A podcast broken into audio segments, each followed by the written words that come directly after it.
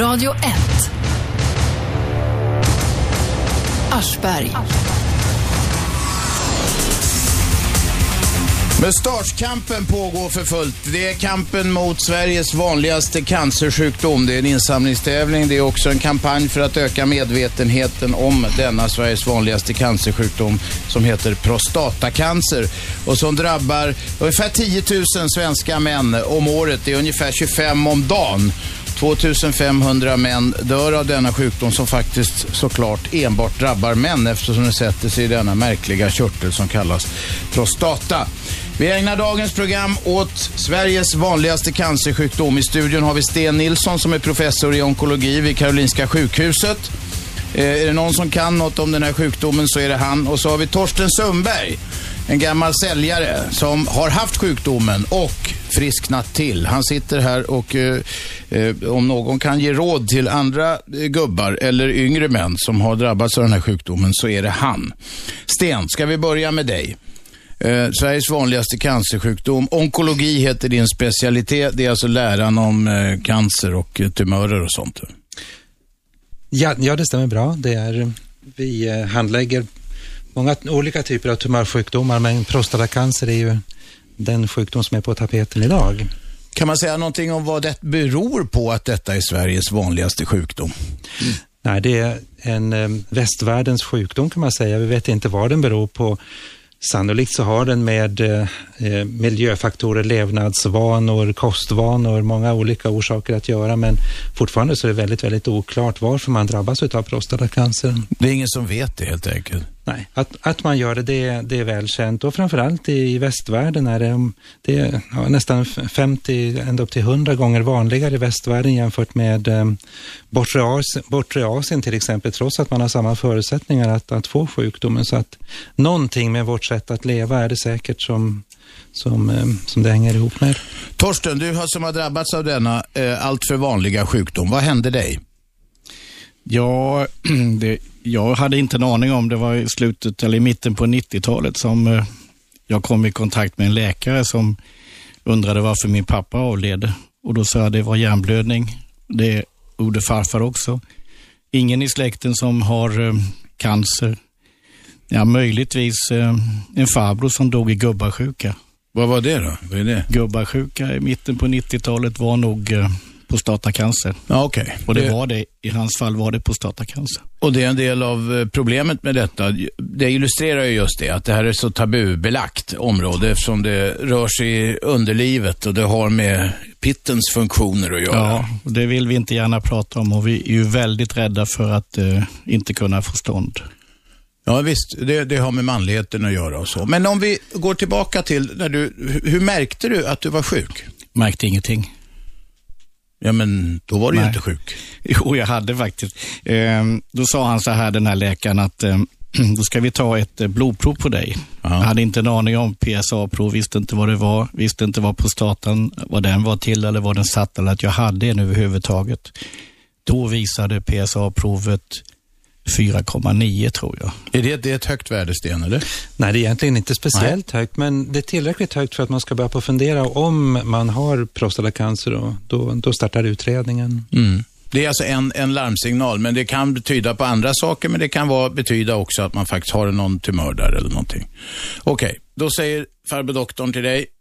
Ja, um 4,9. Han visste inte så mycket om prostatacancer han heller egentligen. Nej. Utan eh, vi tog ytterligare PSA-prov med ett halvårsintervall och ett år så småningom och det var stigande då ifrån 4,9 uppåt och då började vi också när vi kom uppåt 6,8 så började vi ta biopsiprov. Biopsi det är att man går in i den här eh, eh, körteln och man, tar ut lite vävnad. Ja, man går in via ändtarmen. Ja.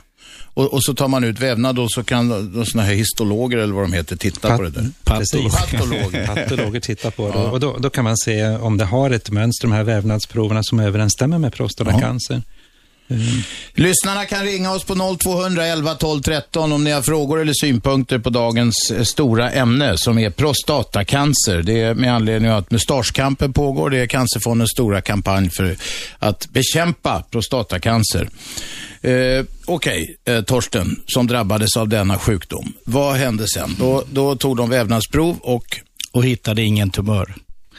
Nej, men det, det händer tydligen, Sten, att man inte gör det alltid, va? Absolut, det är det som är problematiken i det hela. Man tar ju sådana här nålprover via ändtarmen som Torsten säger och eh, även om man tar kanske 8, 10, 12 stycken så är det inte säkert att man träffar på den här tumören som finns där inne någonstans. Det är lite som att leta efter en nål i en höstack, eller? Ja, det, absolut det är det så. Framförallt om PSA-värdet är hyggligt lågt, som i Torstens fall, eh, då är ofta tumören ganska så begränsad. Så det kan vara svårt att hitta med de här proverna. får man ta om nya prover. Mm. Mm. Ja, Torsten? Ja, sen eh, när vi inte hittade någon så eh, tog vi ju nya PSA-prover eller blodprov och eh, stigande PSA-värde, nytt biopsiprov, hitta ingen tumör. Men när vi kom upp i eh, 16,8 i PSA-värde, då hittade vi en tumör Mm. Och eh, en mellantumör, alltså Gleasonvärde 3 plus 3. Ja, nu är du inne på grejer som mm. inte jag fattar och då utgår jag från att många lyssnar inte heller fattar. Sten fattar ju. Ja. ja. Man, man, gör, man gör en bedömning av hur tumören ser ut i mikroskopet. Och, och för att få, få en, en, känsla för om, om det är en aggressiv cancer eller om den är hyggligt, eh, hyggligt långsam och hyggligt snäll. Man gör en värdering helt enkelt? Det, ja, det blir en värdering. Och man gör det, men det, det är en person som tittar på tumören och trots att man borde ha väldigt många instrument i sin hand med, med eh, ja, gentester och, och mycket annat så, så är det, det är fortfarande så att det, det krävs en skicklig patolog som är van vid att titta på de här proverna och bestämma om det är en cancer och, och eh, om så är fallet, om, om man också kan få en uppfattning om det är en aggressiv tumör eller inte. Okej. Okay. Vi har en lyssnare med oss. Vem är där? Ja, hej. Det här är Lennart. Har vi Torsten Sundberg i studion? Ja, är det historie-Lennart som ringer? Ja, jag har... Ja, jag hör det på rösten. Jo, jag är nämligen medlem i Pro Liv Stockholm. Ja, men det är Torsten också, va? Ja, och ja, han är jag, till och med ordförande där. Jag blev själv drabbad utav prostatacancer. Fick beskedet 2004. Okej, okay, hur mår du nu då? Hörru du, eh, jag har ju varit på kontroll senast och eh, PSA håller sig på en låg nivå, men man är alltid orolig. Mm. Något som jag skulle vilja fråga Torsten om, om jag får utrymme för att Varsågod, göra. kom igen. Jo, det har vi Torsten där? Ja, ja, ja han sitter här fastspikad ja, höll jag på att säga. Hej Torsten, jag är ju medlem i ProLiv. Ja, men det har du sagt. Ställ frågan Lennart. Jag ville presentera mig för honom. Ja, men jag tackar för det, hörru. Och, och, då säger jag så här att jag blev färdigbehandlad eh, 2005 i juli. Och sen fick jag besked om att jag skulle gå på kontroll två gånger per år eh, i och med att jag gjorde läkarbesök också. Eh, men nu fick jag besked senast här att de ville att jag skulle komma varannat år efter två år och ta eh, eh PSA och nyo. Och det gjorde mig väldigt fundersam för att jag har blivit utlovad tidigare att få gå två gånger per år. Vi slänger frågan till Sten som kan det där. Absolut. Eh, vilken typ av behandling var det som du fick? Jag fick eh, strålbehandling. Okej. Alltså. Och, eh, ja. och eh, som sagt var, och det ingick då också eh, sån här brachyterapi, ja. två behandlingar. Ja, just. Och jag var klar i juli då som sagt vad. Och Eh, Eh, eh, och senare nu så har jag ju då eh, senaste tiden eller senaste åren kommit två år och lämnat prov då på KS, alltså genom labbet då. Mm, ja, just det. Och, och nu, nu, när jag ringde senast, för jag fick ett brev, eh, ett brev hemsänt och där gav man besked om att man skulle meddela mig resultatet då och det skedde då i, i förra veckan och att PSA var lågt och så vidare mm. och sen fick jag... Det kanske är ett friskhetstecken, kan det vara det? Absolut, Nej, det är... Men i och med det här telefonbeskedet så säger sköterskan då att nu har vi ändrat rutinerna här att du får komma Men vänta, Lennart, släpp in Sten, för han gissa vad det här beror på. Han jobbar ju ändå där. Ja, just det. Nej, men men det, det är precis som du säger. Och det man brukar göra efter strålbehandling det är att man följer PSA-värdet och det är en sån här utläkningsprocess kan man säga efter strålbehandlingen.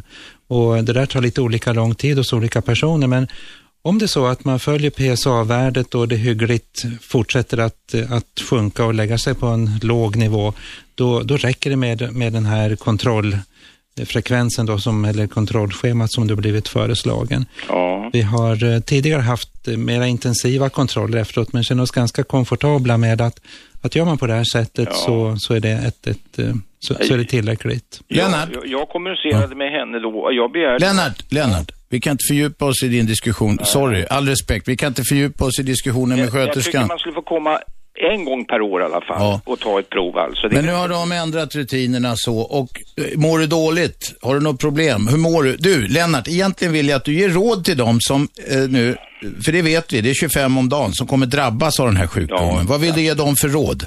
Jag vill, har de kraftiga symptom så ska de låta sig gå och läkarundersökas och ta ett PSA-prov framför allt. Det blev jag av, nästan avrådd från att göra. Ja, det där är en kontroversiell fråga. Den kommer vi återkomma till. diskussion med min, läk, husläkare va. Och hon bara ignorerade det och sa att det, det där har alla äldre män och det skulle inte vara så orolig för. Det inget. Men till slut så kom det en vikarierande husläkare Mm. så att säga och då gjorde vi ett PSA-prov och det var högt och då gick vi vidare i utredningen och tog biopsit och sen en patolog Ja. konstaterade vad det var. Jag ska väl inte uppehålla er. Nej, gör inte det Lennart. Men, men eh, Torsten vill säga något till det innan vi rundar av. Men du Lennart, eh, det är väl bra att tala om att eh, vi har rätt att få ta PSA-prov. Alltså Absolut. Det, Mm. enligt Socialstyrelsen. Det kan man tala om för läkaren Vill man det får man stå på sig. Vi ska diskutera... Jag, jag avslutar med att säga Ja, bra. jag får komma en gång per år och ta PSA-prov och jag är Ja, nöjd. Och tack du vill det, du har fått fram det. Tack Lennart. Vem är med på telefon? Kenneth, Kenneth, kom igen. jag är 40. Vad är symptomen? Symptomen på denna sjukdom, det kan ju vara bra att veta. Sten. Ja, ja, ofta är det så att man kan ha en, en, eh, en tumör utan att man har några symptom överhuvudtaget. Så att eh, det är det som är det knepiga med det hela. Men är det så att, att man får symptom, att man tycker att man har ändrade vattenkastningsvanor och så, då ska man ju söka läkare för att bli undersökt.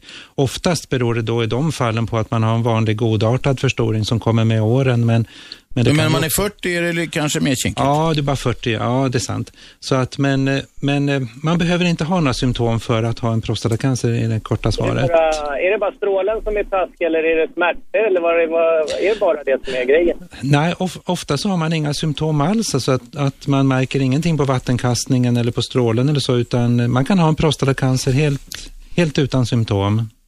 Men, men då, då, då är det ju så här, och då, kan man ju säga, ja men då är det ju inget problem. Men problemet är ju alltså att man kan ha en tumör och den kan sprida sig och, och, och på det viset kan det få eh, väldigt tråkiga konsekvenser, eller hur? Men När ska man testa det? här? Ska man liksom, eh, när man är 40, 50 eller 70 eller när, när är... När är eh, det är dags att börja testa sånt? Men om man har något symptom, hur ska man då gå till en läkare och säga tjena, jag vill testa eh, prostatacancergrunkan liksom? Ja, man, man kan, all, alla har rätt att, att ta sitt PSA-värde, men om man tittar på, eh, ja det finns de personer som tillhör familjer, släkter som har en väldigt stor ansamling av prostatacancer och då, då brukar man säga att man har någon form av ärftlig belastning. Ofta är det de av far och farbror och kanske farfar har och kanske någon bror och sådär. Och då är rekommendationen från Socialstyrelsen att man ska börja på ta sitt PSA-värde någonstans i den där åldern runt 45 45 år och uppåt. Kanske ännu tidigare om man har haft släktingar som har haft väldigt tidigt. Jag har ju morfar som cool av, eh, av eh, skelettcancer då. Ja, det var nog... Om, om det är Och- något sånt. Ja, men, eh, men det låter som att du inte har någon sån här ansamling i familjen och, och då Nej. så eh, finns det idag inga rekommendationer runt PSA-testning. Men är det så att man känner sig orolig, är det så att man vill ha sitt PSA testat, då ska man gå till en doktor och, och, och få detta gjort. Men det är viktigt att man får ordentligt med information innan man tar testet så man vet vad det går ut på, vad det kan leda till och så vidare. Yes. Tack Kenneth, hoppas du fick svar på frågan. Radio 1. Aschberg. Det är jag, det gör vi sänder varje vardag 10 till 12 på 101,9. Sveriges nya pratradio. Inte en grammofonskiva så långt örat hör. I studion idag eh, Sten Nilsson som är professor i onkologi vid Karolinska sjukhuset. En av Sveriges bästa, eller främsta experter på prostatacancer. Sveriges vanligaste cancersjukdom som drabbar 10 000 svenska män varje år. 2500 män dör av denna eh, eländiga sjukdom. Vi har dessutom eh, Torsten Sundberg med oss som är patient och hade sjukdomen men nu är rätt så pigg i lin. Hur bra mår du Torsten? Nej, mår jättebra idag. Får du något ut i trumpeten? Nej, det är väl kanske inte jag ska skryta med så mycket. Nej, Inte men det funkar. Du har en kvinna berättade du och så. Ja, eh, men eh, nej, eh, det, den biten av livet har man kanske fått lägga bakom sig. Okej. Men det finns ju andra värden också i livet. Man kan ju kramas och man kan ha närkontakt. Och, Ja. Livet självt är inte så jävla tokigt heller. Nej, vi för, jag föredrog ju det och det gjorde ju även min kvinna, Ja. Kristina, eh, att eh, hellre vill hon ju ha mig vid liv än att ha en, eh, och då fick väl potensen ge vika i så Ja. fall. Vem är med på telefon? Ja, hejsan. Det var Niklas här. Niklas, kom igen. Hej, jag har en liten fråga. När det gällande bröstcancer så är det ju mammografi på alla kvinnor i, i Sverige. Va, och det här är Sveriges vanligaste cancersjukdom. Så Prostatacancer inte- är det, ja. Ja, Mm. precis. Så varför ska inte männen undersökas? För att undvika och kunna förebygga prostatacancer. Jag kan svara, eller försöka, Sten Nilsson här. Eh, Ja. Det, det, som, det, det som saknas vid prostatacancer, det, det är bra diagnostiska test. Så att vi har PSA-värdet att gå efter. Och ibland så brukar det uppfattas som att det är ett specifikt eh, test för prostata, men, men det, det är det alltså inte. Och, och eh, väldigt, väldigt ofta så hamnar man i den här situationen att man tar PSA-värde, det är lätt förhöjt, man får ta biopsier och, eh, och sen så att man fortsätter och utreder. Eh, och det kan också vara så att, att man kan eh, till och med ha en prostatacancer utan att PSA-värdet signalerar någonting. Så att det, det, det, Det är ett trubbigt instrument det, det, alltså. Man kan säga att det är ett trubbigt instrument. Och, och, och, det här kanske är konstigt om jag får flika in en fråga, men eh, när det gäller screeningen för bröstcancer, då är det ju mammografi som gäller och det är väl ett mycket mer, my, mycket mer precis instrument än PSA-prov för, för prostatacancer. Kan man säga så? Man kan säga att- att man har utvecklat röntgenmetoder där man kan röntga bröstet och, och det, det finns ganska väl eh, eh, användbara instrument för att, för att bedöma om, om det är en tumör eller inte. När det gäller prostata så finns det inte samma möjlighet. Det finns ingen bra röntgenmetod att upptäcka tumörerna. Att- Det är att de är ganska väsensskilda. De, de, de ser inte likadana ut på, på vanliga röntgenundersökningar. Så att det, är- det är en hel del problem förknippade med, med det här med hälsokontrollen. Ja, det. Det var inget roligt svar va Niklas, så är det. Det är väl kanske främsta skälet till att det behövs mer pengar till forskning. Jag kan säga så här då, att, att det, det jobbas ju väldigt, väldigt intensivt på att hitta instrument som är bra just att upptäcka prostatacancer. Så att det, bara att understryka det, du sa alldeles nyligen Robban, att, att eh, me- mera, mera forskning för att, för att hitta de här riktigt bra instrumenten. Ni som vill bidra till eh, kampen mot prostatacancer, ni kan smsa ordet KAMP, K-A-M-P, KAMP till eh, telefon 72988. 72988, då bidrar ni med 50 spänn. Det är ganska rimligt. Det har ni råd med. Sätt igång bara. 72988, skriv ordet KAMP. Är du nöjd Niklas? Eh, nej, jag har en fråga till. Kom igen. När ungefär eh, får man prostatacancer? Jag börjar närma mig 40-strecket. Ja, då, då, då är du väldigt, väldigt ung. Så att eh, den, van, den, van, den vanliga åldern att insjukna prostatacancer, det, det ligger någonstans runt ja, lite drygt 70 år, 70-72 år idag. Så att det, det är en sjukdom som kommer lite senare i livet jämfört också med bröstcancer. Ehm, eh, eh, det finns inga regler för när man ska börja på testa sig för prostatacancer, men om man har, vi pratade om det förut, en, en ordentligt eh, ärftlig komponent, att väldigt många i ens familj har drabbats och i nä- i nära släkten, då, då brukar man säga att man ska börja på testa sig från 45-årsåldern. Mm. Så att det, Har du det i släkten Niklas, vet du det eller? Nej, inte, Vad, jag- inte vad jag känner till. Nej, det kan man ju ha ändå eftersom det har varit så jävla tabubelagt och folk, eh, vad var det Torsten sa här, gubbasjuka hade det Ja, kallats då för. Eller kräfta eller något sånt där, mer diffust bara. Gubbasjuka var nog rätt vanligt benämning. Ja. Eller hur Sten? jo, det stämmer. Ja, var det något mer Niklas? Nej, okej. Tack för samtalet. Ni andra som vill ringa, ringer på 0200 11 12 13. Vi diskuterar Sveriges vanligaste cancersjukdom, prostatacancer. En sjukdom som enbart drabbar män av naturliga skäl. Kvinnor har ingen sån där elak körtel. Och det ska de vara glada för, dem, även om de kanske har andra, andra problem. 10 000 om året, det är 20, 25 eh, män om dagen som drabbas av den här sjukdomen. Eh, Tor- Torsten, eh, du har ju, eh, eh, träffar ju många andra gubbar och män som har drabbats av den här. Eh, varför har det varit så svårt att prata om det? Ja, det är ju säkert problemet med potensen, alltså. Mm. Manligheten. Manligheten och... Riktiga män vill inte kännas vid sånt där. Men sen är det ju det att männen pratar ju inte gärna med varandra om prostatacancer. Kvinnorna träffas ju på både det ena och andra sättet och då pratar de kanske lite mer om bröst och bröstcancer, mer öppna. Männen är ju inte öppna på samma sätt. Det är manlighetens självmål kanske? Självmord. Ja, självmål och självmord. Vem är med på telefon? Det är Conny heter jag. Jag har en fråga också om hur stora är chanserna att man får bukt med det där om man upptäcker det tidigt eller sent? Sten? Chanserna är jättegoda att man får bukt med det hela om, om man har en tumör som befinner sig i prostatan och inte har tappat ifrån sig celler och inte har, heller har vuxit ut. Så, men eh, det, det, är viktigt i sammanhanget också att många av de här tumörerna är ju påfallande beskedliga så att en ganska vanlig strategi nu för tiden det är också att om man har en beskedlig prostatacancer så ett, en möjlighet är att man avvaktar med sitt beslut och att man bara kontrollerar så att det är många personer som gör det också. Ja.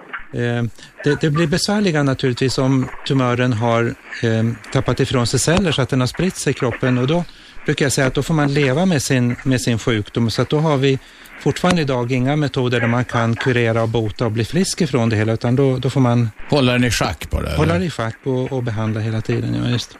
Om den blir illa däran då, hela prostatan, eh, pinkar man på sig då? Eller vad händer då om de, skulle, om de tar bort den? Då rinner det väl bara av sig själv liksom? Jaha, nej utan teknik, teknikerna har ju utvecklats ganska ordentligt genom åren så att tar man bort prostatan med hjälp av kirurgi då syr man ju ihop eh, urinrörstumparna med varandra så att, så att det fungerar som stort sett vanligt. Samma sak vid strålbehandling så omvandlar man ju prostatakörteln till en mjuk ärrvävnad och urinröret är ju kvar så att som ja, regel ja. brukar man men, inte kissa men, på sig. Men patienterna får ju biverkningar och problem Absolut. efter behandlingen. Eh, vi återkommer säkert till det att, att i den andra vågskålen så ligger de här bieffekterna så att vi vill ju heller inte behandla i onödan och det är också ett, ett skäl till att många kontrollerar sig enbart som har en lite snällare variant av prostatacancer. Hur ofta tycker man ska kolla sig då som jag är 55? Ska man gå vartannat år eller varje år eller var femte när, när det är, är det hög tid? Och kolla upp det där ja. jag. jag tycker så här att eh, om det är så att man har nypåkomna symptom att man plötsligt märker att man har besvär med vattenkastningen, då, då, är det viktigt att man undersöker sig. Oftast beror det på, något, på en vanlig förstoring av körteln, men det kan ju också vara en cancer. Men ja, sen men framförallt om, om man känner sig orolig så, så ska man också undersöka sig. Men, men om man inte har någon belastning i släkten, att man har någon ärftlig ja, komponent, så Menar, de, de undersökningsprogram man har i USA till exempel, det är mellan åren 50 och 70 år då, så att det, det första är uppe i den åldersgruppen. Men du sa ju förut att det märkliga är ju att man känner ju inte av någonting. Man vet ju inte om det. Så det enda chansen är ju då att man går och kollar sig regelbundet. Exakt, det, det, det är det enda sättet att... Radio 1 Aschberg. Aschberg. Varje vardag 10-12 och idag diskuterar vi Sveriges vanligaste cancersjukdom. Det är prostatacancer. Det är en sjukdom som drabbar enbart män. I studion patienten Torsten Sundberg som hade den här sjukdomen men har blivit eh, frisk efter eh, eh, sedvanlig, får vi säga, behandling i den mån man kan tala om sedvana. Det är alltid bedömningar i det här. Vi har Sten Nilsson i studion också som är professor i onkologi vid Karolinska sjukhuset, en av Sveriges främsta experter på denna eländiga sjukdom. Det går bra att ringa oss på 0200 11 12 13 och i pausen här, medan ni lyssnade på nyheter, så diskuterade vi impotens. Torsten eh, eh säger själv att han är impotent, men Torsten, Ja, eh, det är ju, problemet för mig är att mitt testosteronvärde har sjunkit. Så att det, det ligger på 2,0 och ska vi ligga upp på 10-12 om man ska ha. Och det innebär då att jag tappar lusten. Men om man inte har någon sexuell inget. lust, då är ju inte det så stort problem att man inte kan få fart på eh, snoddas. Trumpeten trumpeten. Ja, men alltså att man inte kan få erektion, det är inte något problem om man inte har lust. Men möjligen kan det vara det för partnern ja, såklart. Och det är det ju naturligtvis. Att ja. Det kan det ju bli. Alltså, men alla män drabbas inte heller av impotens efter behandling, eller hur Sten? Nej, jag, jag, vi, vi, har ju fokuserat mycket på, på bieffekten och, och, det är bra att man gör det så att man vet vad man ger sig in på och vad som kan vara följden. Men jag brukar säga att, att det finns en risk att man kan eh, få nedsatt potens eller att den kan försvinna. Jag brukar säga att den finns i ungefär 50 procent av fallen oberoende om man strålbehandlas eller opereras. Men det är väldigt mycket beroende på ålder, hur, hur det var med potensen innan man fick sin behandling, om man har besvär med andra sjukdomar som diabetes och hjärt-kärlsjukdomar och man tar mediciner och så vidare. Så att jag tror att eh, det är viktigt att man för det här resonemanget när man ska till och behandlas, men alla, det behöver inte vara så nattsvart att alla blir impotenta. Det är också viktigt att, att poängtera. Torsten? Jag, jag kan ju nämna att man kan ju tillföra testosteron, eh, men den möjligheten vill jag inte chansa på, för att det kan ju bli att Ligger det någon cancercell kvar så säger han jippi, här kommer lite ny mat. Ja, det är så va, att och, den här sjukdomen, eh, det, alltså testosteron är, driver den här sjukdomen? Man kan säga att det, testosteronet är bränslet till, till tumörcellerna. Så att eh, är det så att man har en spridd sjukdom, att, att man inte kan botas och kureras, då, då är strategin att gå, gå in för att antingen att sänka testosteronet till väldigt låga värden eller också då att man försöker att blockera upptaget av testosteron. Så att det är det man jobbar med. Och en, en behandling, åtminstone temporär, kan vara att, man, att männen får så kallade kärringpiller, det vill säga kvinnliga könshormon va? Ja, nästan inte riktigt. Men det, man, man, ja, men förklara bättre då. Man, man, får, eh, man får mediciner som antingen block, eh, förhindrar produktionen av testosteron tillfälligt eller också tabletter som hindrar upptaget av testosteron i tumörceller. Många brukar blanda ihop det med att man får östrogen eller östrogenbehandling. Det kan man också göra i vissa fall utnyttja, men det, det är ganska ovanligt. Mm. 0211 12 13, det är en del som har ringt, men vi måste få snacka lite i studion också. Så ni som ringer, häng kvar en stund när ni ringer. Var envisa som synden. Eh, ja, det vet jag inte. Envishet lär ju vara en dygd för övrigt. Jaha, Sveriges vanligaste cancersjukdom. Ni som vill vara med och stödja kampen mot denna eländiga sjukdom, eh, där framförallt diagnosmetoder och sånt är väldigt trubbiga. Ni ringer, ni mässar 72988, skriver ordet kamp. Mässar det till 72988 så bidrar ni med 50 kronor. Vem är med på telefon? Ingen. Här då. Vem är med på telefon? Eh, Micke. Micke, kom igen. Eh, jag vill fråga en sak angående här om man tränar och sådär på fritiden. Hur liksom påverkar det, det här prostatacancern? Nej, det, det, är fritt fram för träning. Jag skulle nästan vilja påstå att, att det är bara bra att man gör det. In, inga restriktioner. Möjligen okay. om, om det är så att man nyligen har opererats eller fått strålbehandling för en prostatacancer och att själva prostatakörteln eller området är är ömtåligt, då, då, då, brukar vi uh, säga att man ska undvika att, att uh, sitta och jobba på, trä, på träningscykel och så vidare, men annars inga restriktioner. Ja, nej, Fortsätt träna. Bra, ja. Men ta inga anabola, det är inget bra va, Sten? Nej, det är inget bra. Ja, då ökar man testosteronvärdena. Ja, just det. Det ska man ja. nog passa sig för. Vanlig ja. träning. Vanlig ja. träning. Eh, tack för samtalet. Det vi sa eh, före senaste pausen var att vi skulle diskutera eh, överbehandling. Hur många liv räddar man eh, på, eh, på att behandla folk? Ja, det, det, det, är den andra vågskålen då, att för, för att eh, bota, kurera, om man, om man utnyttjar sig av formell screening eller hälsokontroll, hälsoundersökningar, så är det naturligtvis ett antal, ett ganska stort antal personer som behandlas då inom citationstecken i, i onödan. Och den där siffran har, har man inte riktigt haft kläm på tidigare, men nu så finns det mer och mer data så att eh, i den stora europeiska studien så är det 48 personer som behandlas i citat onödan för att rädda livet på en person. Men, men eh, ju mer man tittar på data och även ifrån Skandinavien och Sverige och Göteborg så, så ligger den här siffran betydligt lägre. Men hur man än vrider och vänder på det så är det förstås så att, att några personer behandlas i, i onödan då för att, eh, att rädda livet på en person. Men hur många är det? Det är lika bra att lägga fakta på bordet. Ja, det, det är ingen som har den exakta siffran eh, ännu. Men, Ni har men, en tumregel bland läkarna? Någonstans neråt kanske 13 personer är det just nu då för tillfället som, som man har en känsla för. Betyder det att av 13 behandlade så räddar man livet på en, de andra om jag, ska ta det här jävligt enkelt. Av 13 behandlade så räddar man livet på en. De andra hade kunnat dö i lugn och ro, om man nu får säga så, av några helt andra skäl. För att göra det mycket enkelt, ja, så kan man säga. Och detta tycker jag är kanske det främsta skälet till att det måste in mer forskningspengar här, så att, så att man inte behandlar folk i onödan, för det försämrar ju livskvaliteten, eller hur Torsten? Ja, det gör det, men, men eh, man vet ju inte säkert. Eh, nej, nej, det... Avstå från behandling, det är ju en chansning i alla fall. Ja. Att, men visst behövs det mer pengar till forskningen. När, när, om du har en patient, Sten, och ni diskuterar de här grejerna och det är ett sånt här gränsfall där PSA-värdet kanske är högt, men man vet inte riktigt vad det kan bero på. Man får inte kläm på en sån här biopsi, det vill säga man tar vävnadsprov på in i, i prostatan och så.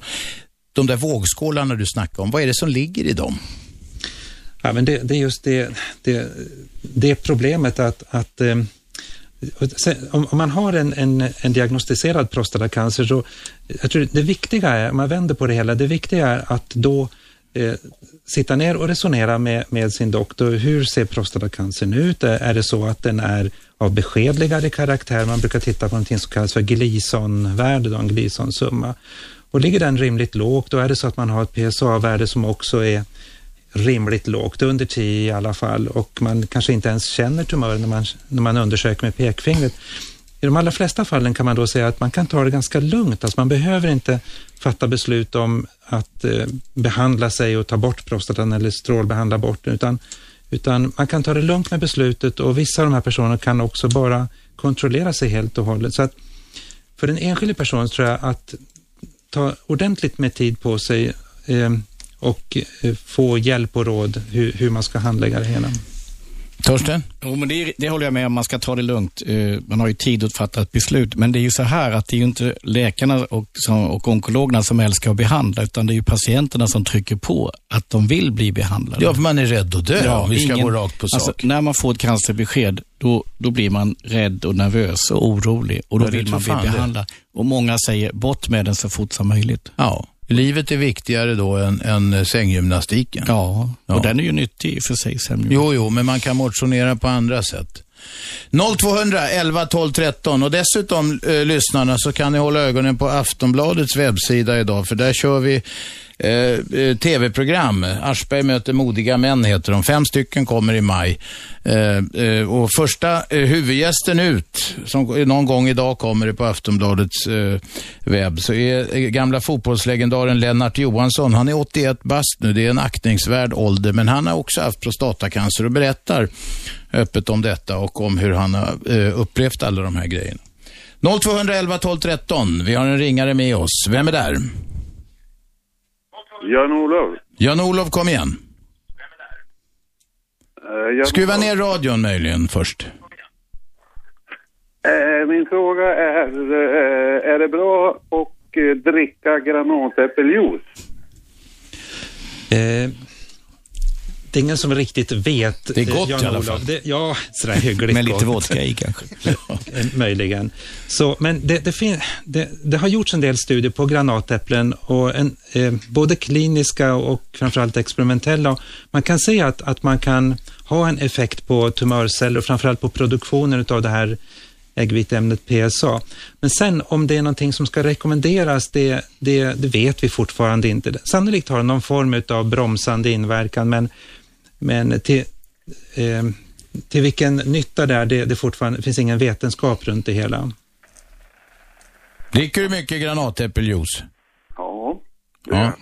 Ja, är det av, av skälet att du vill eh, eh, ha läst någonting om det här och vill, vill stoppa en eventuell eh, eh cancer i prostatan eller? Ja, ja. Det är det? Ja.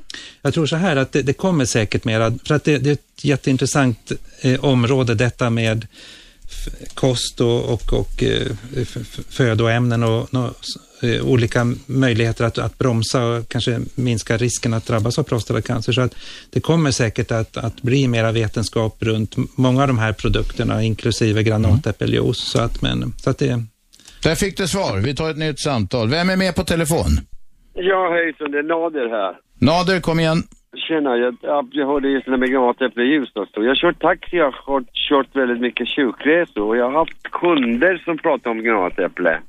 Det var en kund som hade hjärtbesvär och inte kunde opereras. Är det sån där, är det sån där som hjälper mot allt kanske? Ja, nästan så ja. ja. Nej, men just det, då sa han liksom att genom att börja äta granatäpple så gick äh, PSA-värdet ner. Stämmer det, Sten? Ja. Jo, det, det, det finns eh, vissa kliniska studier som tyder på att ja, man kan få eh, PSA-värdet att ändra på sig. Om det sen är så att man också har en bra uppbromsning av tumörsjukdom eller om man har en skyddande effekt mot prostat, prostatacancer, det vet man fortfarande inte. Alltså, så att, eh, fortfarande jag, dåligt utforskat. Nej, jag undrar, finns det någon studie över liksom, att de som kommer från sydligare länder som äter mycket frukt och speciellt granatäpple och sådana frukter Eh, är det mindre fall av prostatacancer? Kan jag få formulera om frågan lite, eh, Nader? Eh, var är, i världen är den här sjukdomen vanligast hos vissa grupper av människor och så? Går det att dra några slutsatser? Och i så fall, går det att dra slutsatser av det? Ja, det, det, det är ju framförallt en västvärldens sjukdom. I USA väldigt eh, frekvent förekommande, Skandinavien, Sverige och så vidare. Eh, oändligt mycket vanligare än i exempelvis Japan, Kina. Det är en skillnad på 50, nästan upp till 100 gånger beroende på vilket område man undersöker. Och det förefaller som att, att risken för att kunna drabbas av prostata, är ungefär lika stor oberoende på var någonstans, eh, från, från vilken del av världen man kommer. Men sannolikt är det någonting i vår levnadsstil, i vår miljö, våra kostvanor och så vidare. Så att jag tror att man inom loppet utav kanske de närmsta tre, fyra, fem åren har o- oändligt mycket mer kunskap om vilka födoämnen det är som verkligen bromsar och vilka som är skadliga. För är det inte så här, Sten, jag har hört det någonstans, du får säga om det är rätt eller fel, att det har funnits, att de har studerat till exempel folk från Kina som har flyttat till USA eller något liknande. Och det visar sig att de har inte haft, men när de kommer till USA sen i generationer så plötsligt så drabbas de i lika hög utsträckning som andra amerikaner. Exakt, det, man tittat på... Det skulle ju tyda på att det är miljöfaktorer som är viktiga. Absolut. Så att Men- man har tittat på f- folk från Japan som flyttar till Hawaii till exempel. Så redan efter första generationen så har de här personerna då, eh, familjerna, eh, männen, eh, fått eh, samma mönster som i västvärlden. Så att nå- någonting med vårt sätt att leva är det. Men sen har du det här med den mörkhyade befolkningen i USA. Exakt. Eh, Och det kan ju vara solen då som på- påverkar. Ja, man, man, man tror också att, att vitamin D, solexponering och så vidare har, har också någon form av effekt. Men allt det här, jag tycker det, Positiv eller negativ, om man nu tror. För att- Positiv. Ja, det, det, positiv, det, det i sjukdomssammanhang, det brukar ju betyda något jävligt negativt. Ja, nej, men att, att man har nytta av vitamin D, att Ja, ja. man har nytta av att man exponeras för sol. Så, Men eh, man kan ju få hudcancer istället kanske. Ja, Ja, ja. precis. Det är exakt. många vågskålar Ja. i livet. Nader, är du nöjd? Jo då. Tack. Hej. Radio 1. Aschberg. Varje vardag 10 till 12 och repris på kvällen 20 till 22. På 101,9, Sveriges nya pratradio. Idag diskuterar vi prostatacancer, Sveriges vanligaste cancersjukdom. Ni som vill vara med och stödja kampen mot prostatacancer, ni eh, mässar ordet, ni mässar ordet kamp till 72988. Då skänker ni 50 kronor rakt in till Cancerfondens insamling mot denna eländiga manssjukdom, Sveriges största. Vi har med oss en ringare. Det ska vara eh, Tony, är du med? Jag är med. Kom igen. Jo, min fråga är, eh, tjejerna har ju vid en viss ålder blivit kallade till mammografi. Ja. Eh, nu har inte jag hört hela programmet i den här frågan kanske varit uppe. Men, ja, vi har diskuterat. Vi kan ta det igen. Ja, skulle det inte vara lönsamt både för de som blir drabbade och kanske även rent samhällsekonomiskt att man gör samma med killarna, att de får göra ett sånt där PSA-test? Det vi sa Tony förra gången är att, att eh, eh, det här testet inte alls är så precis eller så exakt, utan det är mer allmänt. Men Sten kan säga mer om detta. Ja, vi pratade just om det Tony tidigare här och det, fin- det, PSA-testet är tyvärr inget bra test. Det, det är förhöjt vid andra tillstånd också, vid vanlig ja. godartad förstoring och så vidare. Och det kan också vara negativt trots att man har en prostatacancer. Sen röntgenmässigt, om man jämför med mammografi, så har man ganska precisa regler för hur eh, förändringar ska få se ut i bröstet. Men eh, på samma sätt har man inte vid prostata, alltså ingen bra metod att, att röntga och undersöka. Så att vi är fortfarande ute och famlar och har inget riktigt, riktigt bra att erbjuda i, i sådana här hälsokontrollsystem. okej. Men, men däremot, menar, om, om det är så att, att man känner sig orolig och, och vill ta sitt PSA-värde, då ska man gå och göra det. Men, men innan man tar det så ska man också ha ett resonemang, läsa den lilla skrift som är utgiven av Socialstyrelsen då, där man kan läsa vad, vad det går ut på och vad följderna kan bli och så vidare. Det är många för och nackdelar Tony. Är du nöjd med svaret? Ja, jag har en liten fråga till. Har man någonting på gång forskningsmässigt? Eh, alltså att man håller på att ta fram ett test som är mer tillförlitligt eller något sånt? Ja, det, det är många som jobbar på alternativa test. Fortfarande så är det en ganska lång väg att gå innan man kan visa att, att de är bättre än, än, än PSAs testet. Det pågår forskning där, där man tittar på olika typer av gener och, och risken för att man ska drabbas av prostatacancer. Så jag tror att, att mycket, mycket kommer att hända inom det här området ganska snart, men eh, viktigt att den forskningen kan drivas framåt ordentligt så att vi får bra verktyg att undersöka. Tony, du får smsa ordet kamp till 72988. Då skänker du en 50-lapp. Gör du det? Ja, absolut. Bra, tack ska du ha. Ernst ska vara med. Är du där Ernst? Eh, Ernst är här. Kom igen. Och ja, eh, det gäller då eh, födoämnen i förebyggande syfte som jag hört säga ska hjälpa är tom, eh, krossade tomater respektive rågbröd. Är det någonting som eh, en, en läkare också tycker är bra eller? Ja, vi var inne på det där också tidigare. Det, det finns ju vissa råd och tips man, man kan utnyttja när, när det gäller födoämnen. For, eh, och tomater, kross, processade krossade tomater ja. in, innehåller ju lykopen, så det, det, det finns eh, en del data som tyder på att visst, det kan ha en, en bromsande skyddande effekt. Och samma sak med, med rågprodukter och, och det här ja. med granatäppeljuice. Men mm. det är fortfarande eh, långt, långt ifrån någon vetenskap där man kan säga att det här ska man äta för att undvika och det här ska man eh, mm. äta för att eh, skydda sig mot prostatacancer. Så att där, det pågår jättestora europeiska studier, om inte annat, eh, där man tittar på levnadsvanor och, och kost. Mm. Men, men, men, fortfarande så, så, ty, så är det långt ifrån klart. Ja, men, men jag menar det, det är ju, eh, skadar ju inte i alla fall. Jag menar det är mycket andra näringsämnen så att det är ju ingenting som kan skada att äta. Nej, så, det nej absolut inte. Det ingår ju normalt ja. då i de födoämnen som man... Det skadar knappast att käka mer av de där grejerna. Eh, Sten, jag måste fråga en sak. I Finland äter de ju väldigt mycket mer rågbröd. Mm. Ruis, som det heter på finska råg. Är det någon skillnad på frekvensen i Sverige och Finland? Nej, det finns inga, inga bra data på det. Det, det, det kan man inte säga. Okay. Men, men, alla gröna frukter kan man ju lägga, eller alla, alla grönt, allt grönt, ja, grönsaker. Jag, jag tycker absolut man, man ska, man, man, ska, man ska leva så friskt och, och, och, man ska äta så klokt och bra som möjligt. Och ska man ha någon form av tips, då, då brukar vi säga att, att ett leverne och, och, och födoämnen som, som är bra för, för, för hjärta och kärl. Och det, mm. de, det är också ett bra sätt att, eh, att förhindra uppkomst av prostatacancer eller att se till att, att risken minskar. Du, där har man bara ett problem som konsument. Då.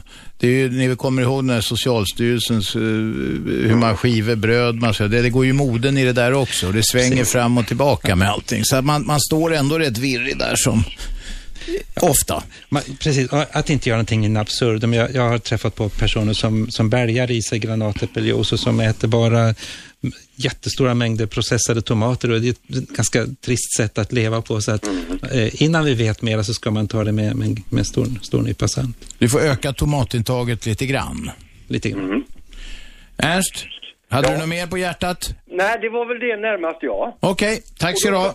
Tack, hej. Ernst ringde 0211 12 13 och det står var och en fritt att göra det och eh, eh, ni ska veta att det inte kostar något heller så att vi lurar inte folk eh, att det tickar en massa. Ring 0211 12 13. Vi talar om Sveriges vanligaste cancersjukdom, prostatacancer, som sitter i en liten valnötsstor körtel då eh, och, och tyvärr omsluter eh, eh, urinledaren och det gör det krångligt sen att operera och behandla det här. I studion har vi Torsten Sundberg som är prostatapatient och nu tillfrisknad och så har vi Sten Nilsson här som är en av Sveriges främsta experter. Han är professor i onkologi på Karo, Karolinska sjukhuset för icke-stockholmare. Vem är med på telefon?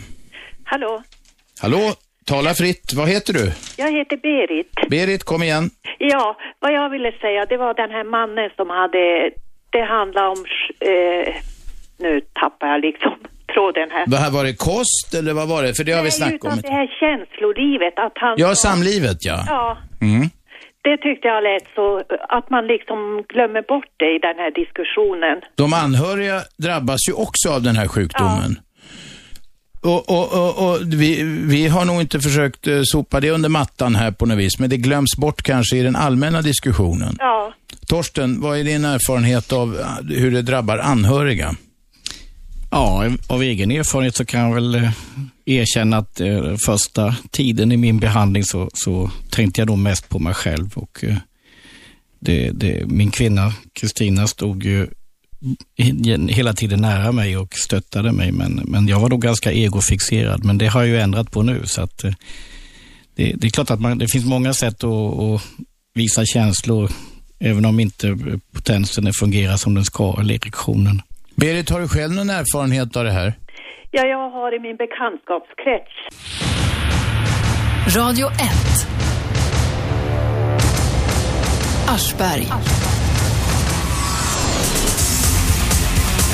Radio 1, 101,9. Aschberg heter jag varje vardag 10-12. Idag diskuterar vi den eländiga sjukdomen prostatacancer. Sveriges vanligaste cancerform. Den drabbar enbart män och den är omgiven av en massa tabun.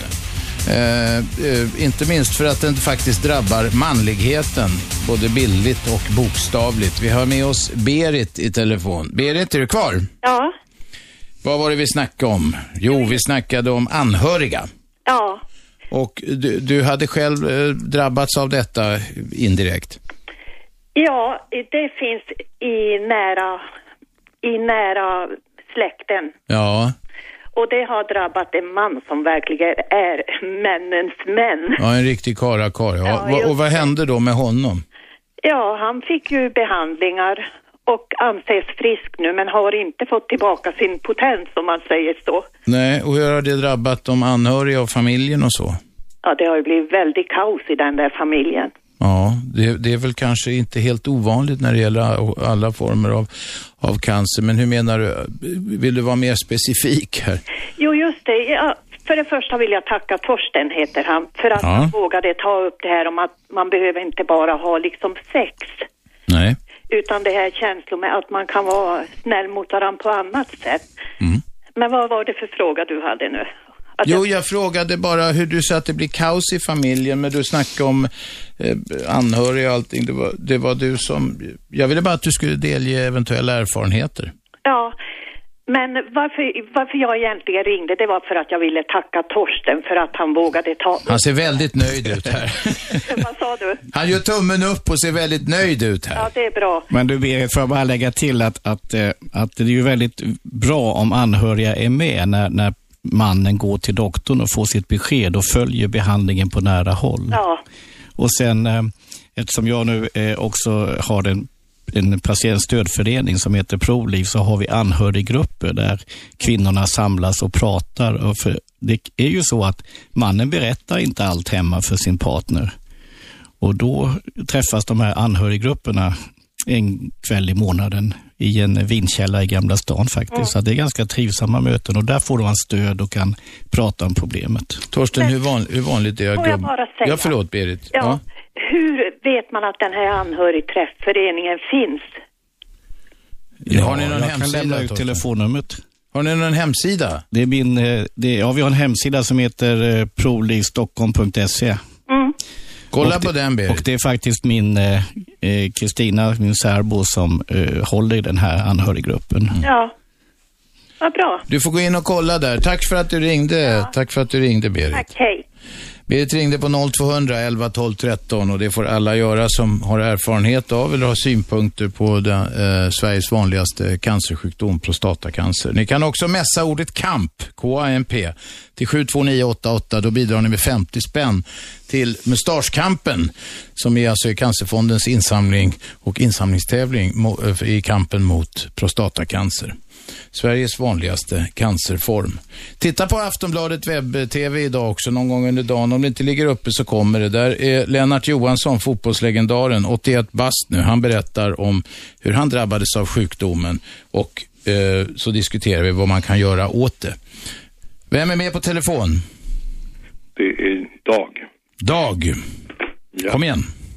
Jag har behandlats och jag vet inte om ni har talat om sån här sidbehandling.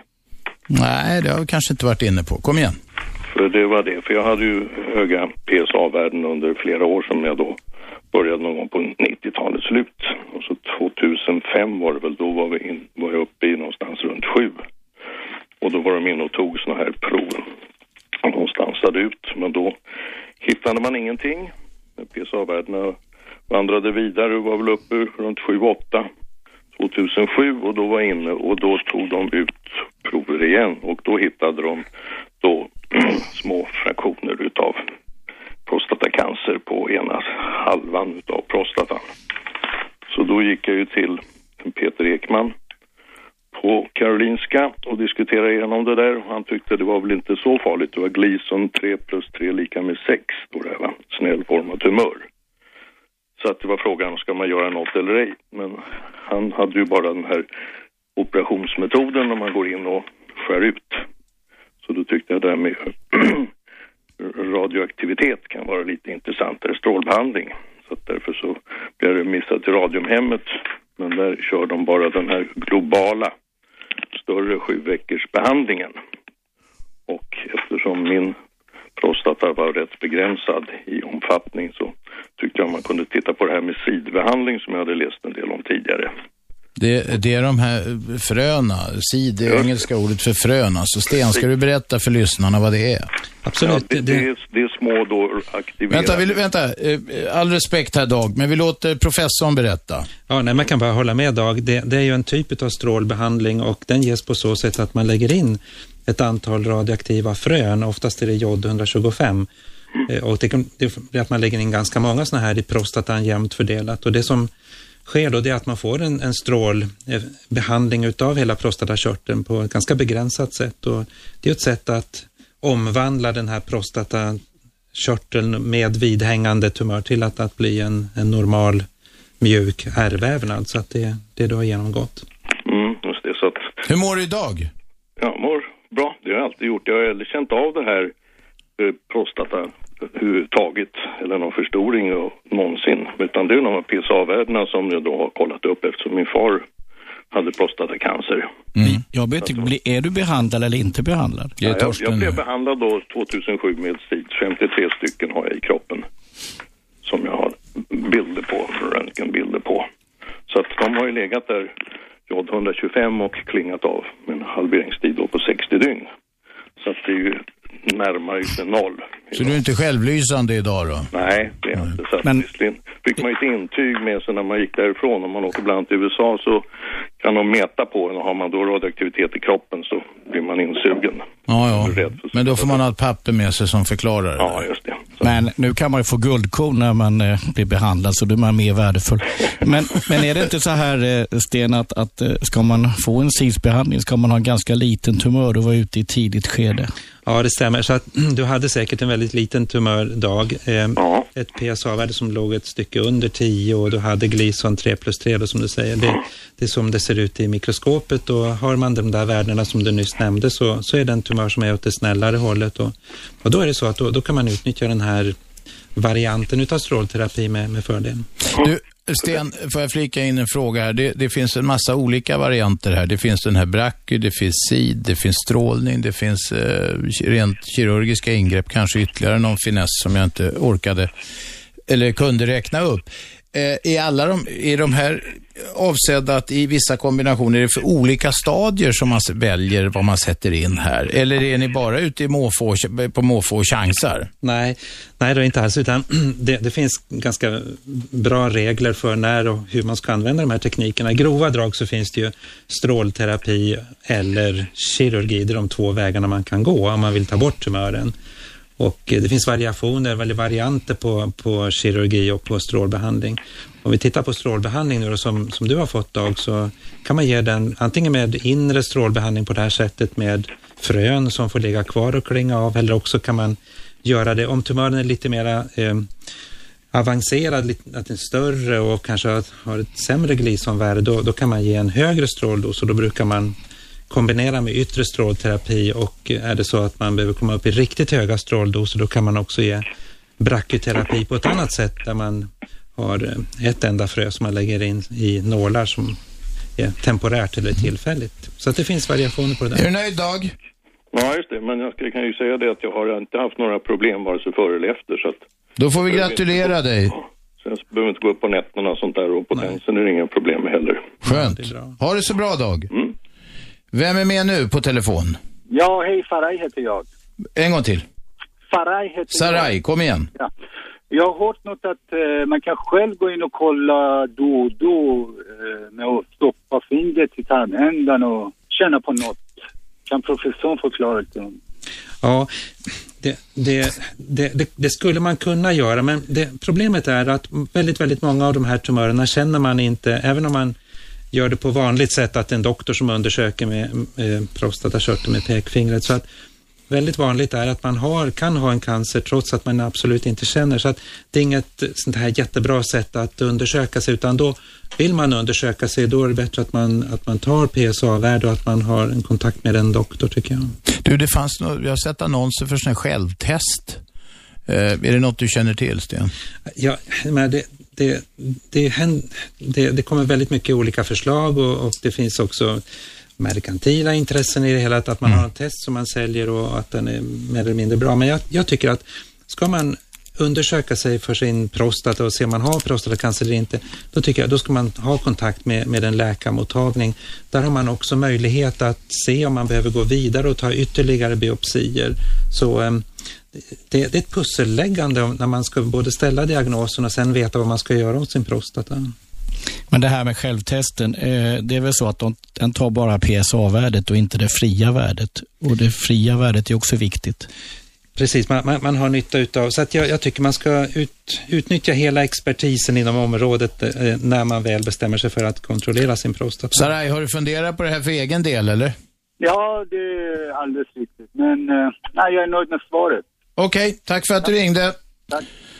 0200 11 12 13. Detta är Radio 1, 101,9, Sveriges nya pratradio. Jag heter Aschberg. Vi sänder varje dag mellan 10 och 12 och repris 20 till 22. Dessutom kan ni lyssna på programmen på nätet och där kan ni också gå in och kommentera, radio1.se. Kommentera det som sägs. Medan det sägs, Andreas, har vi fått in några kommentarer eller synpunkter? Ja, det är signaturen Dock som skriver så här. Folk som använder läkemedel, till exempel med varfarin, bör tala med sin doktor innan de börjar bälja granatäppeljuice. Varfarin, det är sånt där som man får för, för, Blod. mot blodpropp, va? Ja, blodförtunnande.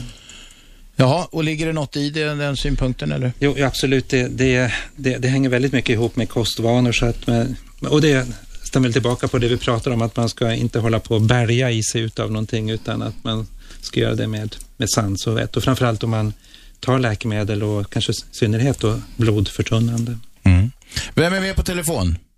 Ja, hej, det är Peter här. Peter, kom igen.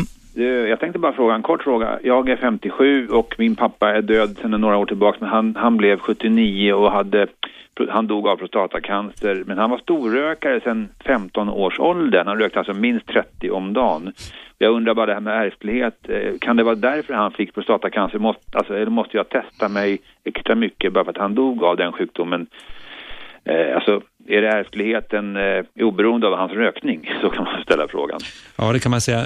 Rökning och prostatacancer finns inga sådana här riktigt starka samband, så det kan man nog lägga åt sidan. Ja. Sen eh, så är det ju vanligt att det är en väldigt, väldigt vanlig sjukdom. De flesta utav eh, männen som kommer upp i åldern någonstans runt kanske 80 ja, år och däröver. De allra flesta har ju någon typ av prostatacancer, mer eller mindre som ett normalfynd. Alla får det förr eller senare, enkelt ja, uttryckt. Man, man, kan säga så. Så att du behöver inte känna att du har någon ärftlig belastning Peter, för att din far dog i prostatacancer när han var och, 49 år. Vad skönt. Eh, bara kort fråga till, hur ofta, jag har gjort ett sånt där PCA-prov, eller vad det heter, för några år sedan. Hur ofta, bör man, om man har bestämt sig för att göra det regelbundet, hur ofta ska man göra det då? Det, det beror på vilket värde man hade. Om det var så att man har ett förhöjt värde, då, då kan det ju ligga en fördel i att man kontrollerar sig regelbundet, kanske en gång per år. Men det finns inget sån här riktigt råd att ge där, utan jag tycker om, om man väl tar ett PSA-värde, bestämmer sig för att undersöka sig, så är det viktigt att man håller kontroll med den läkarmottagningen då så att man också får råd om, är det så att man behöver överhuvudtaget ta något nytt PSA-värde, kanske räcker bra med det här, eller om det eh, indikerar något annat, ja då, så att det, det finns ingenting som är hugget i sten hur man ska göra och inte göra. Jag förstår. Detta är förmodligen ytterligare ett skäl. Det finns inget hugget i sten. Det är ju det läskiga med det här, att, att, att det inte finns några exakta diagnosmetoder. Så du får vara med och skänka lite pengar till forskningen. Nu vill Torsten säga Jag bara lägga till, jag tycker om man nu tar sitt PSA-prov och att man frågar läkaren om sitt värde och att man håller reda på sitt värde själv.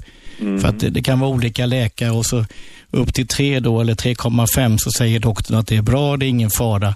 Men man kanske börjar på 1,7, nästa gång 2,3 och så vidare. Då har man ju egen kontroll på att det ökar lite grann och det är bra att veta. Mm. Alldeles utmärkt. Jag kommer bara ihåg att de sa att ditt värde var okej. Sen, sen tog jag ingen siffra, men då, då ska jag göra det nästa Ja, det, gång. det kan du säkert få från det, det stället där du tog det. Titta, att be dem titta i journalen. Så håll reda på ditt eget värde och notera om det stiger så är du lite mentalt förberedd. Ja, men tusen tack.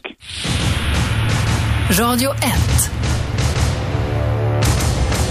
Aschberg. I princip varenda gubbe får det, förr eller senare. De som får det som eh, yngre eh, kan eh, kanske drabbas värre, tyvärr. Vi talar om prostatacancer, Sveriges vanligaste sjukdom. Den som drabbar enbart män och som är omgiven av en massa obehagliga tabun. Det är en dödlig sjukdom om den inte behandlas rätt. Tyvärr är diagnosmetoderna ganska trubbiga. Läkarna får lägga pussel. Det finns alla skäl att se till att det kommer in mer pengar till forskningen. Just nu pågår Mustaschkampen, med Cancerfondens kampanj eh, för att samla in mer pengar till forskning eh, i kampen mot prostatacancer. I studion har vi Sten Nilsson som är professor i onkologi vid Karolinska sjukhuset, överläkare där också. Och så har vi Torsten Sundberg som är patient, har haft sjukdomen och frisknat till så småningom. Eh, det går bra att ringa oss på 0211 12 13. Det går bra att gå in och kommentera också på radio1.se. Eh, anhöriga var vi inne och talade om. Det kan man kanske inte prata nog om, eh, Torsten. Nej, det, det, de är ju, det är ju viktigt det är att man har en anhörig som står vid en sida och följer med i sjukdomen. Nu har Alla ju har inte ju inte alla det. med, Nej. nej. precis. Och, eh, Men de som har det bör man- ta med den anhörige till läkaren. Va? Ja, men man kan ju ha en god vän, en kompis och så vidare. Så att, Mm. eh, det finns ju partner på något sätt i alla fall. Och den tycker jag ska vara med hos läkaren Mm. På besöket när man får beskedet och följa behandlingen också. Vem är med på telefon? Nej, det var ett jäkla oväsen bara. 0200 11 12 13. Det går bra att ringa. Ni kommer rakt ut i etern och ni får ställa frågor om på bredden och, eh, vad heter det, på höjden och tvären heter det. Om, Men det är ju så här, om prostatacancer. Att, att eh, man, när man sitter framför läkaren och får sitt besked så, så fyra öron hör ju bättre än två och de här två, de kommer inte ihåg så mycket. Nej, de kommer ihåg väldigt, väldigt lite och jag tycker att det är nästan en förutsättning. Det, det är en enorm fördel om, om man har någon med sig som kan vara med och lyssna och sen när man kommer hem, det är nästan omöjligt för en person att berätta vad doktorn sa för att det sägs så pass mycket under så kort tid så att eh, ja, det behövs att någon är med, absolut. Hur ser det ut framåt om vi skulle försöka blicka lite grann framåt? Du, du var inne på det tidigare Sten, säger att det pågår rätt mycket forskning eh, nu och du tror på att det kan hända väsentliga saker inom ett par år. Kan du vara mer specifik? Jag tror att vi kommer att få mera kunskap om hur man ska ha sådana här hälsokontroller eh, och, och, och hur man ska utnyttja diag, här diagnostiska test på, på ett bättre sätt. Men sen så, jag tror det kommer hända väldigt, väldigt mycket. Nu har vi pratat mycket om den lokala sjukdomen, hur man tar bort den med strålterapi och kirurgi. Det kommer säkert att förfinas ytterligare och vi kan kanske också hitta bättre metoder för att välja ut de som verkligen behöver ha behandling, de som inte behöver ha. Men det vi inte har pratat så mycket om det är den sjukdom man har då, då den har spritt sig utanför prostatakörteln och då, då det inte finns några kurativa och botande möjligheter idag.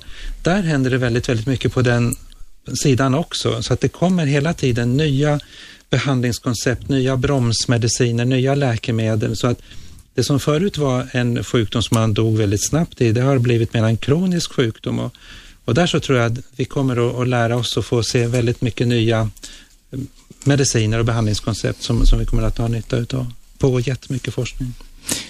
Men Sten, det här, de här nya medicinerna kostar en hel del pengar. Finns det pengar till att behandla patienterna med de nya dyra medicinerna? Det kan ju handla om en tusenlapp per dag. Absolut. Jag brukar vara brysk och säga att när det gäller cancersjukvården så lägger vi ner egentligen ganska lite eh, resurser.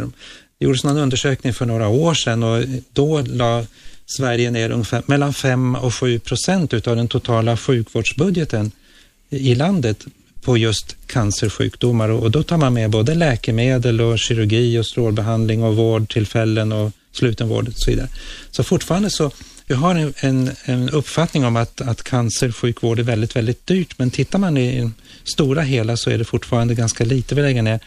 Och vi har hela tiden efterfrågat mediciner som, som kan hjälpa till att, att bromsa sjukdomen bättre och kanske att man kan få hjälp, till och med att man kan se en botande möjlighet i dem. Så att vi ska vara tacksamma och glada tycker jag för det här som kommer. Och, och detta med kostnaderna, jag, jag tror att man får se det i sitt stora sammanhang. Cancer eh, drar inte så stora resurser som vi ibland brukar prata, säga att det gör. Nej, det, det man hör är ju att det är väldigt dyrt och alla de här stora apparaterna och, och, och, nu mediciner. Jag visste inte att de här eventuellt nya grejerna som då prövas är så dyra. Men om det du säger är att det var 57 procent av sjukvårdskostnaderna är sånt som, som riktas mot cancer i olika former. Hur stor del av, av sjukdomarna då, alltså man sätter i relation, är cancerrelaterade? Ja, det, det, är en väldigt, väldigt vanlig, nu har vi pratat om prostatacancer idag, men, mm. men vi vet ju att var, var tredje person som, som um, den siffran som har varit är att var tredje person kommer någon gång under, under sin livstid att få diagnosen cancer. Idag så ligger siffran snarare ner mot att nästan varannan person får under sin livstid eh, diagnosen cancer. Så att det är en väldigt, väldigt vanlig eh, sjukdom som vi har att tampas med både nu och, och, och framöver. Eh, den här siffran på 5 till 7 procent. Det var för några år sedan, men jag, jag, jag tror, tror, fortfarande att den ligger någonstans under 10 procent. Så ganska lite satsas fortfarande. Om vi gör en utvikning här nu, om man far iväg lite grann. Vilken är så att säga den sjukdom som är eh, sexigast för läkemedelsbolagen och forskarna att eh, titta på? Svårt att säga, men, men cancer är ju i fokus och det har ju också en, en speciell klang. Eh, när man pratar om cancer så, så, så, har, så, så det, det, har ju en, en, en tyngd i sig och det är klart att väldigt, väldigt mycket fokuseras på cancer. Men anledningen till det är också att man har med, inom tumörbiologin lärt sig så oändligt mycket mer. Man kan enormt mycket mer om alla eh, signalsystem som tumörcellerna har och, och eh, mycket mer kunskap om var man kan gå in och bromsa och det här är en gigantisk utveckling på det här området nu. Så eh, vi brukar säga att, att eh, de närmsta fem åren så kommer ungefär tio nya cancerläkemedel per år och någon, något eller några av de här kommer säkert att, att vara också användbart för prostatacancer. Radio 1 Aschberg. Aschberg. Varje vardag 10 till 12 och sen repris 20 eh, till 22 på vardagarna. Ni kan lyssna på radio1.se också, hemsidan. Där tror jag, jo, man kan lyssna på gamla program också, eller hur Andreas? Det stämmer. Det gamla, man kan också gå in och diskutera det som sägs i radio. Man kan titta på bilder av gästerna till exempel. Eh, på bilder på Torsten eh, Sundberg som är patient och bild på Sten Nilsson som är professor i onkologi på Karolinska sjukhuset. Ring oss på 0200 11 12 13. Vi diskuterar prostatacancer. Sveriges vanligaste cancerform. Du Torsten, Proliv. Mm. Det är en slags eh, stödorganisation ja. för patienter, eller vad är det? det? Det är ju en stödförening för eh, de som har fått diagnosen eller vill veta mer om prostatacancer. Så det är en stödförening idag med 450 medlemmar, heter Proliv Stockholm. Mm. Och det, det finns ju också i andra delar av landet va? Ja, men de har lite olika namn. De kan ja. heta, det finns 25 stycken över hela landet. Jag kan bara flika in, jag, jag tycker att, att den här verksamheten som ni har gör ett alldeles utmärkt arbete. Det, det, det, oftast är det brist på tid och brist på information och man kommer på frågor efteråt. Och min, min eh, erfarenhet är att, att eh, stödföreningar som exempelvis ProLiv gör ett jättefint jobb att, att eh, informera. Så sök upp dem om ni drabbas eller har någon anhörig som drabbas av det här. Ja, vi har ju faktiskt en kontakttelefon dygnet om som man kan ringa på. Det finns också, ja. 749 1262. 749 1262. Det ska vara 08 framför 08 va? givetvis. Mm. Men det ringer folk dygnet om, ja, mitt i natten ja. ibland. Vad snackar ni om då? Ja, den, den, eh, de två vanligaste frågorna är ju vilken behandling ska jag välja? Mm. Och där ger vi ju bara beskrivning av behandlingarna. Vi ger alltså inga råd, för vi är ju inte läkare. Vi säger inte du ska opereras. Nej, du ska stå. Och sen är det ju den här ständiga frågan om potensen. Vad kommer att hända med potensen? Hur, hur, all, hur stor risk är det och så vidare. Det är de två allvarligaste frågorna. De svåraste samtalen vi får, därför att det är inte alltid man får så väldigt mycket information ifrån läkaren. Han har inte tid eller han, ja, Utan han säger du får ringa till Proliv i Stockholm istället. Och eh, de svåraste är ju de här som har, inte kan botas. Alltså de har kanske fått eh, veta att de har spridd tumör i hela kroppen och då, då är det tungt att prata med dem. Men vi försöker ta fram det positiva på något sätt i den mån det går. Det positiva? Ja. Ja, det låter ju Det är inte konstigt lätt. alltså. Det finns ju, det, men det finns ju en, en, en, en sån här, vad heter hon, Barbara Ehrenreich skrev en bok just, eh, en amerikansk författare om det där positiva. Hon fick något cancerbesked och läkaren sa, säg något positivt. Det är lätt att säga. Mm. Men jag hade faktiskt en kille som var, skulle ta livet av sig och eh, jag skickade honom till en av mina läkarkontakter som pratade med honom. Sen ringde han två veckor senare och tackade för ett jättefint samtal med både mig och doktorn. Och han sa, nu ska jag inte ta livet av mig. Får gratulera till det. Då är det lite mer komplicerat än när man bara säger, ser det från den ljusa sidan. Det är inte det snacket går ut på, hoppas jag. 0200 11 12 13. Häng kvar lite när ni ringer. Det är en del som ringer i skov här och sen så ger ni upp lite snabbt. Det kostar inget att ringa och vi har all tänkbar expertis på prostatacancer i studion, i studion idag. Det var två svåra eh, ämnen att ta upp. Dels de som har spritt eh, det här och då är ju prognosen sämre, antar jag. Sten, även om Sten säger att det kommer komma förhoppningsvis genombrott inom närmaste åren även på den sidan för att kunna hålla sjukdomen i schack. Eh, eh, och sen var det det med potensen. Ja, det kan man väl säga att den är en, en, en allvarlig fråga för många. Men Ja. det finns ju, det är ju inte bara eh, samlag som gäller, utan det finns ju närhet och kontakt, kramar, omtanke kan man väl säga också, om varandra så att säga. Ja. Jag ger min Kristina en present varje fredag. Det kan vara en enkel present, det kan vara en blomma, det kan vara frön att plantera på landet eller någonting sånt där. Men varje fredag en present. Om jag ska gå mer rakt på sak kan jag säga att det finns ju till och med sexhjälpmedel och apparater och grejer som gör att man kan, som man kan använda för den partner som då inte eh, är drabbad av någon sån här nedsättning. Det fordras ju en öppenhet mellan parterna, mellan mannen och kvinnan och prata om det här. Att, att eh, ta upp en, man kan inte gå två tysta i lägenheten och inte prata om det, utan då får man ju hitta något sätt som stämmer och funkar för båda. Det är svårt för många gubbar. Jättesvårt. Hur får man dem över tröskeln?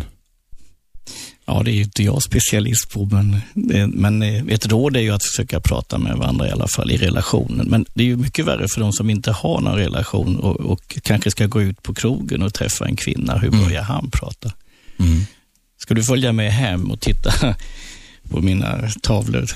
Ja, ja, det blir ju inte mycket mer sen. Nej, det blir konst och så blir det inget.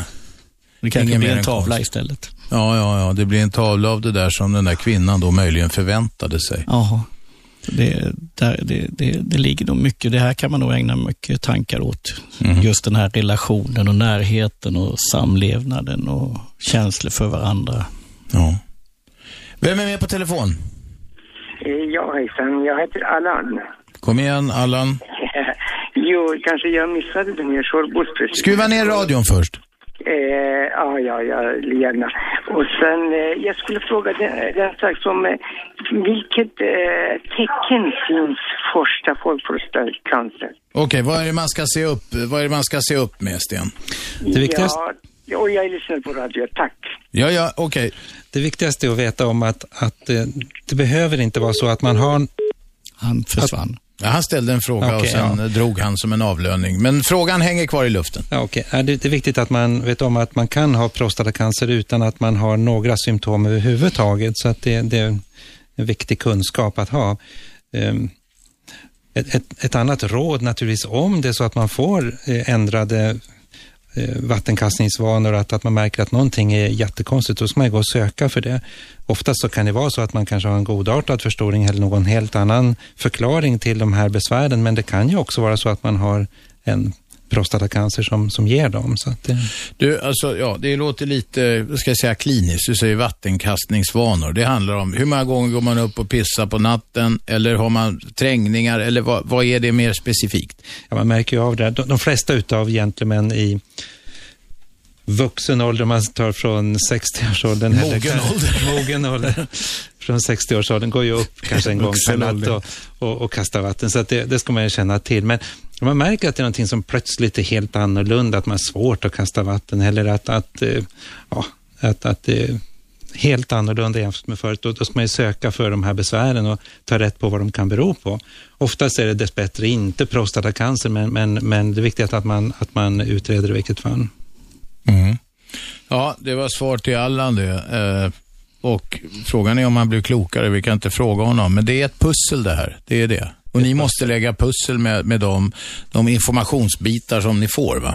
Exakt. Men då kommer vi in på PSA-provet i alla fall. Ja. Och då är ju det ändå ett ganska bra instrument eller med ett prov för att ta reda på om det kan vara något. Ja, det, jag menar, det, det är det bästa instrumentet vi har idag och, och, och så det, det, ska man ju ta vara på, den, den, den möjligheten. Samtidigt att man har den här kunskapen om att det, det säger inte svartvitt utan är det lätt förhöjt mm. så måste man gå vidare. Men då är det så eh, för de som går, det har jag hört eh, folk eller män säga, att nej men min läkare avrådde, min läkare säger att du ska, säga så här. Det, är, det, är det här ett tecken på olika skolor inom eh, läkevetenskapen eller, eller hur ska man se på det?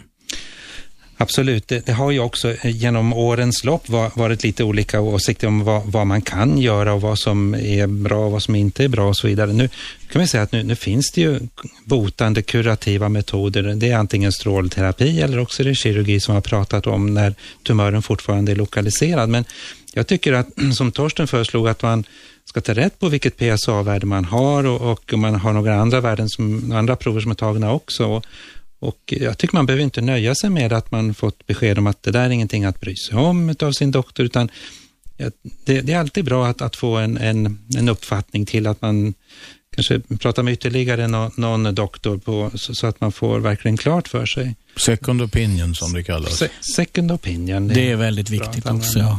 ja.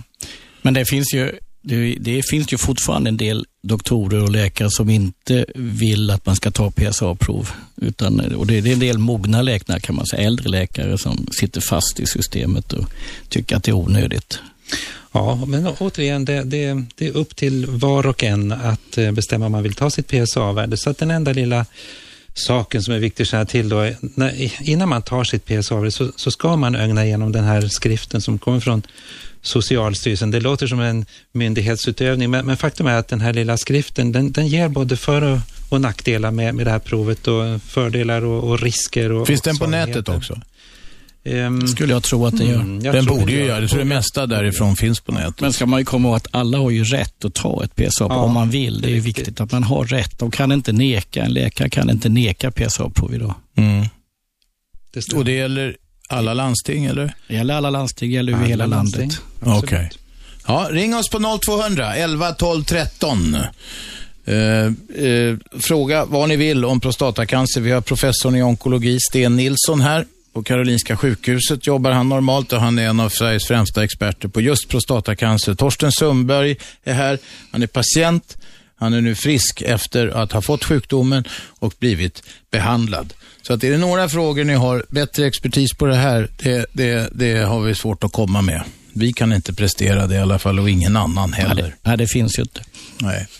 Eh, vi, talade, vi var inne lite grann på framtiden, eventuella genombrott och jag bad om lite specifika svar och eh, Sten, du sa då att det kommer att komma grejer, dels bromsmediciner vid de fall det har spritts och det, du, du, tror på eh, att det kommer att hända saker i behandlingen och sådär. Men kommer man att hitta någon form av bättre diagnosmetod? Ett enkelt stick i fingret och sen säger man du har den och den sorten, du behöver behandling eller du har den och den sorten, du kan avvakta. Jag tror, eller jag känner mig helt övertygad om att det, att det kommer och, och eh, utvecklas det här området, att man får bättre diagnostiska test. Det satsas ju eh, jättemycket på det och, och många, är intresserade, många är väldigt intresserade av att, att, att försöka och lägga det här pusslet, få fram bättre diagnostiska instrument. Men, eh, det, det, har varit en ganska mödosam väg att, att eh, få fram PSA-provet som, som... När kom det? Det här, det, själva kunskapen om det här äggviteämnet, det, det, kom någon gång på 80-talet och det är först någon gång in på början, på början mitten på 90-talet som man börjar på använda det mera kliniskt i, i landet. Um, nu, nu, nu, så arbetas det parallellt med, med andra koncept, med andra metoder och, och eh, men, det, men det är där som forskningsfronten går just nu och det är där som också de stora resurserna be, behövs. Radio 1. Aschberg. Varje vardag 10 till 12 så sänder vi direkt från studion på Ringvägen. Detta är Aschberg på 101,9 och vi diskuterar prostatacancer idag. Vi har en ringare med oss. Vem är där? Ja, någon som släppte. Då har vi en ny. Vem är där? Ja, hej, det är Faraj här igen. Faraj, kom igen. Ja, hej. Det, jag har en allmän fråga om cancern. Vad jag vet, det är rätt många invandrare som eh, drabbas av den här sjukdomen och jag vill veta om det har med livsstilen eller maten att göra. Kan professorn svara, tack. Det har sannolikt med livsstil och eh, mat, eh, mat och födointag att göra, men fortfarande så vet vi väldigt, väldigt lite om det där. Så att vi pratade förut om att det finns jättestora skillnader om man går från bortre Asien till, till västvärlden, till USA, Skandinavien. Och, och sannolikt beror det på olika sätt, olika levnadsvanor, olika miljöfaktorer, kanske kostvanor och så. Det pågår jättemycket forskning. Säkert kommer vi att kunna svara på rätt många frågor om ja, kanske tre, fyra, fem år. Men, eh, men så, så mycket mer vet man inte idag kan jag säga. Ja, jag pratar just om invandrare i Sverige. Ja. Menar, du- menar du att du, du har fått för dig eller hört att, att invandrare skulle drabbas mer än, än svenskar som har bott här sedan födsel? födsel? Ja, det, det är ungefär så. Det, alltså det gångna året, det är ungefär fem, sex stycken av min, det kretsen som jag känner har gått bort i cancer. Va? Hur gammal är du? Jag är 51 va. Ja, det är väl då det börjar hända grejer. Det har väl med ålder att göra kanske också. Vad säger du Sten? Absolut. eh, eh, De, de flesta eh, får sin kliniska prostatacancer, att man drabbas av symptom eller att man får sin diagnos ganska sent, då, det är någonstans runt 70-72 års åldern. Men att gå tillbaka till den här frågan, om det är så att man som invandrare har en högre förekomst av prostatacancer, jag tror det finns väldigt dåligt med data på det där, så jag kan inte riktigt svara på det faktiskt. Ja, det finns inget koll alltså där man kollar hur, många, hur många procent är invandrare och svenskar va. Nej. Farah, vet du vad du får göra? Du får smsa ordet kamp till 72988. Då bidrar du med en 50-lapp till forskningen. Så kanske du om några år, om du ringer in igen och ställer samma fråga, så får du bättre svar. Ja, då får jag göra det. då. Bra, tack. Tack för det. Jag har en fråga när det gäller behandlingen här om, av, av, av prostatacancer. Man ska in i den här valnötsstora körteln då. och Den sitter ju jävligt illa till under, och, eh, under urinblåsan och runt eh, urinledaren. Det kan ju inte vara ett, eh, liksom något på en kafferast för en kirurg eller någon sån här eh, strålare, höll jag på att säga, att behandla detta. I, vissa avseenden så har ju kirurgin blivit så mycket mer precis. De går in och opererar folk i ögonen, upp i skallen genom grejer de petar in i ljumsken och så vidare med så millimeter eller ångströmprecision nästan, höll jag på att säga. Va? Eh, eh, borde inte det där kunna utvecklas så att man skulle kunna ta bort tumörer in i den där valnötsstora grejen? Eller åtminstone ta bort den på ett sätt som inte skadar känsliga nervbanor och sånt där, på det att biverkningarna skulle bli färre? Jo, absolut. Två saker. För det första, har man drabbats av prostatacancer så är det hela körtelns sjukdom. Så att eh, har man upptäckt det på ett ställe i körteln så finns det nästan alltid på flera andra ställen. Så att det är därför man eh, tar bort hela körteln. Antingen att man strålar bort den eller opererar bort den. Den andra frågan var om man kan operera väldigt precis med sån här riktig mikrokirurgi och som du nämnde då, eh, och absolut, så är det ju så. Kirurgin har gått fram enormt och man kan verkligen operera med väldigt, väldigt snäva marginaler. Samma sak så strålbehandlar man på ett lika precis sätt idag. Men, men problemet i det hela det är att det är tumören, det är cancern som lurar oss. Så att även om vi tror ibland att den sitter, mitt, att den sitter inne i prostatakörteln så är det så att, att den inte alltför sällan har ett en, eh, enstaka celler som har krupit ut genom kapseln och Eh, det, det, det är det som ställer till trassel.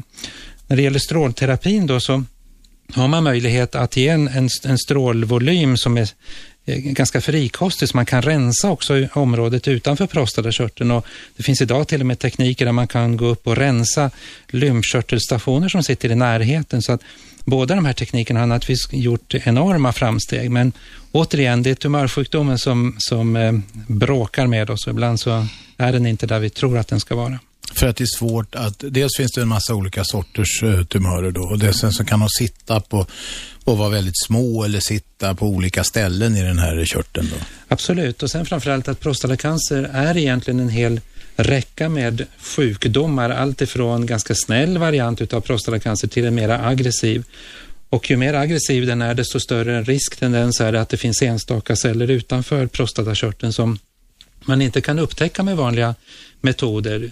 Och det är det som egentligen är det stora problemet i det hela. Mm. 0211 12 13, vi har plats för något eller några samtal innan vi ska sy ihop säcken för dagen. Ring oss, ni kommer rakt ut i eten. Torsten, hur ser framtiden ut för er då som är stöd, stödjande organisation? Ja, det kan man kanske säga, det ser bra ut därför att jag har en känsla av att läkarna får mindre och mindre tid över för patienter. Det, det blir mer och mer specialiserat och, eh, och sådär. Det blir mer, mer, mindre av det där goda samtalet som man kanske skulle önska. Ja, jag vill bara tillägga att, att prostatacancer är ju eh, du sa att den är hela kötten och jag vill ju säga att det är ju bådas sjukdom i ett förhållande. Det är ju inte bara mannen, det är ju även kvinnan som är med. Så att det blir ju mm. det är sjukdom, bådas sjukdom.